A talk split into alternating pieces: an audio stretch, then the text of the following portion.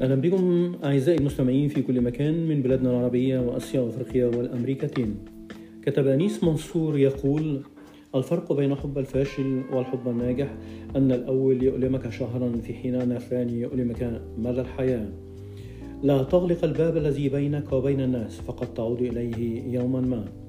قيمتك ليست في عيون الناس بل هي في ضميرك. فإذا ارتاح ضميرك ارتفع مقامك. الرجل هو الجنس اللطيف والمرأة هي الجنسية مش أنا اللي بقول كده هو. ليس في الدنيا أصدقاء إنهم أعداء ينتظرون الفرصة. إن كان لا يزال في عينيك دم فأرجوك أن تبكي على حالي. فقد أخذت بنصيحتك ولم أهاجر إلى أي بلد آخر. نجاحك يعتمد على أحلامك. ليست الأحلام التي تراها في نومك وإنما التي في اليقظة.